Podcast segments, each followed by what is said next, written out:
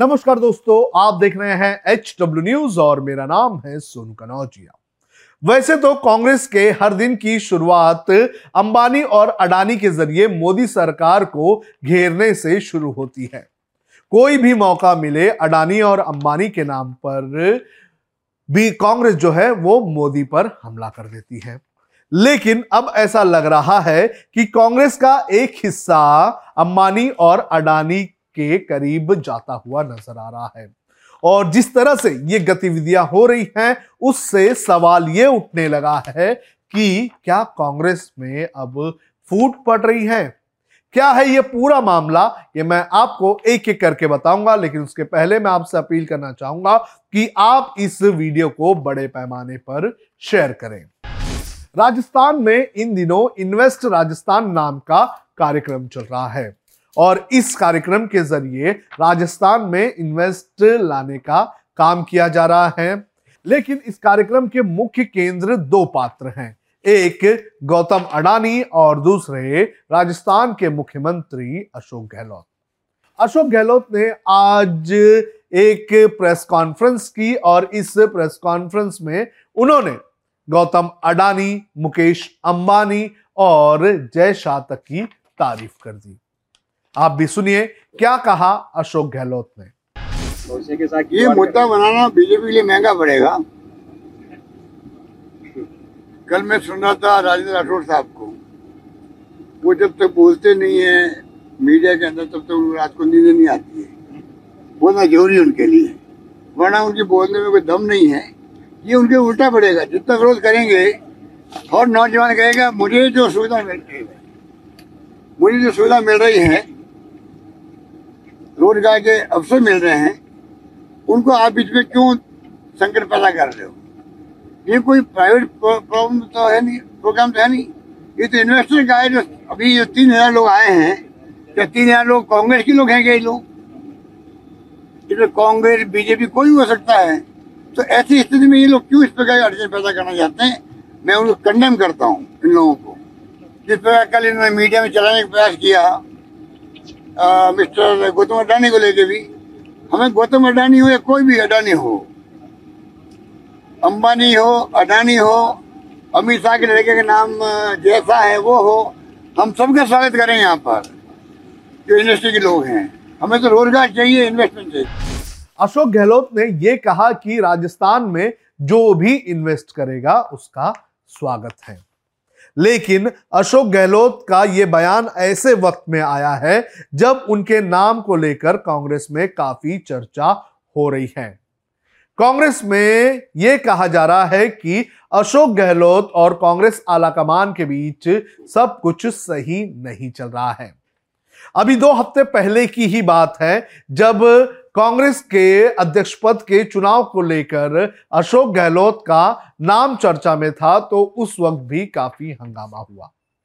कहा यह भी जा रहा है कि अशोक गहलोत ने जो डिमांड कांग्रेस आलाकमान के सामने रखी थी उन डिमांड्स को कांग्रेस आलाकमान ने नहीं मानी और अशोक गहलोत को साइडलाइन कर दिया, जिसके बाद से ही अशोक गहलोत जो है वो आलाकमान से नाराज हैं और वो इस वक्त अपनी ताकत राजस्थान में दिखाने की कोशिश कर रहे हैं।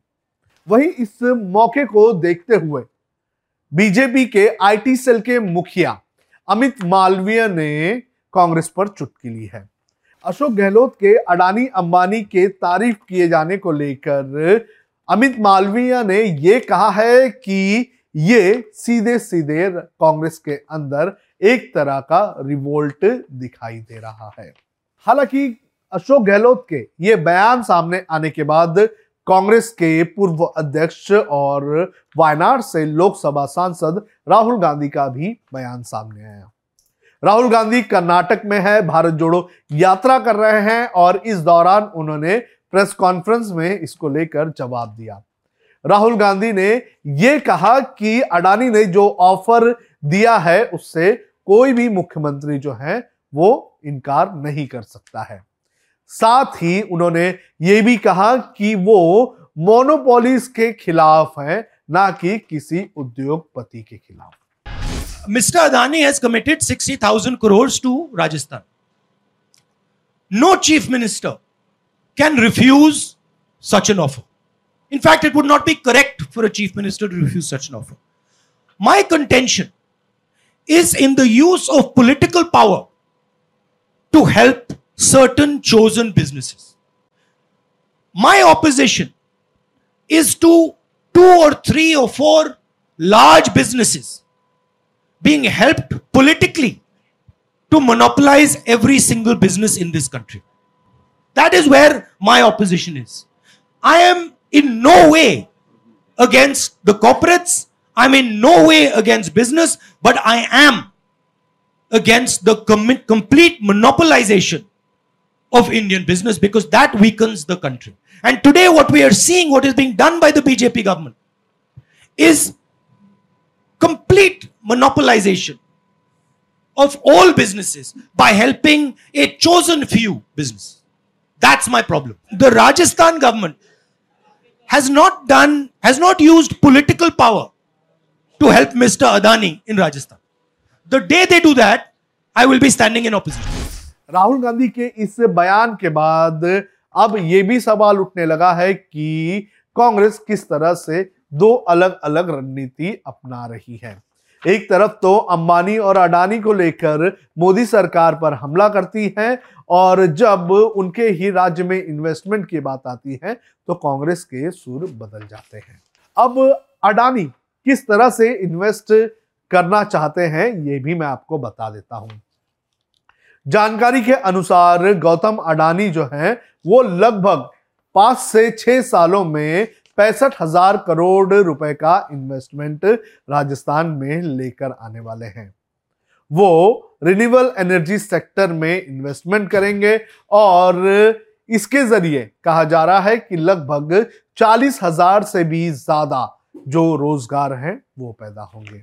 तो एक तरफ राज्य में रोजगार के अवसर है, और दूसरी तरफ कांग्रेस की अडानी अंबानी विरोध की राजनीति। अब देखना ये जरूरी है कि आने वाले दिनों में कांग्रेस के अंदर इसको लेकर क्या होता है। आपको क्या लगता है कि क्या कांग्रेस में फूट पड़ रही है? क्या अशोक गहलोत इस वक्त आला कमान को अपनी ताकत दिखा रहे हैं, और क्या आने वाले दिनों में कांग्रेस में बड़े बदलाव होंगे? आप कमेंट करके हमें जरूर बताएं। अब खबरें पाइए सबसे पहले हमारे मोबाइल न्यूज एप्लीकेशन पर। एंड्रॉइड या iOS प्लेटफॉर्म पर जाइए, HW न्यूज नेटवर्क को सर्च कीजिए, डाउनलोड कीजिए और अपनी सुविधानुसार भाषा का चयन कीजिए। खबरों की भीड़ में अपने काम की खबर पाते रहिए।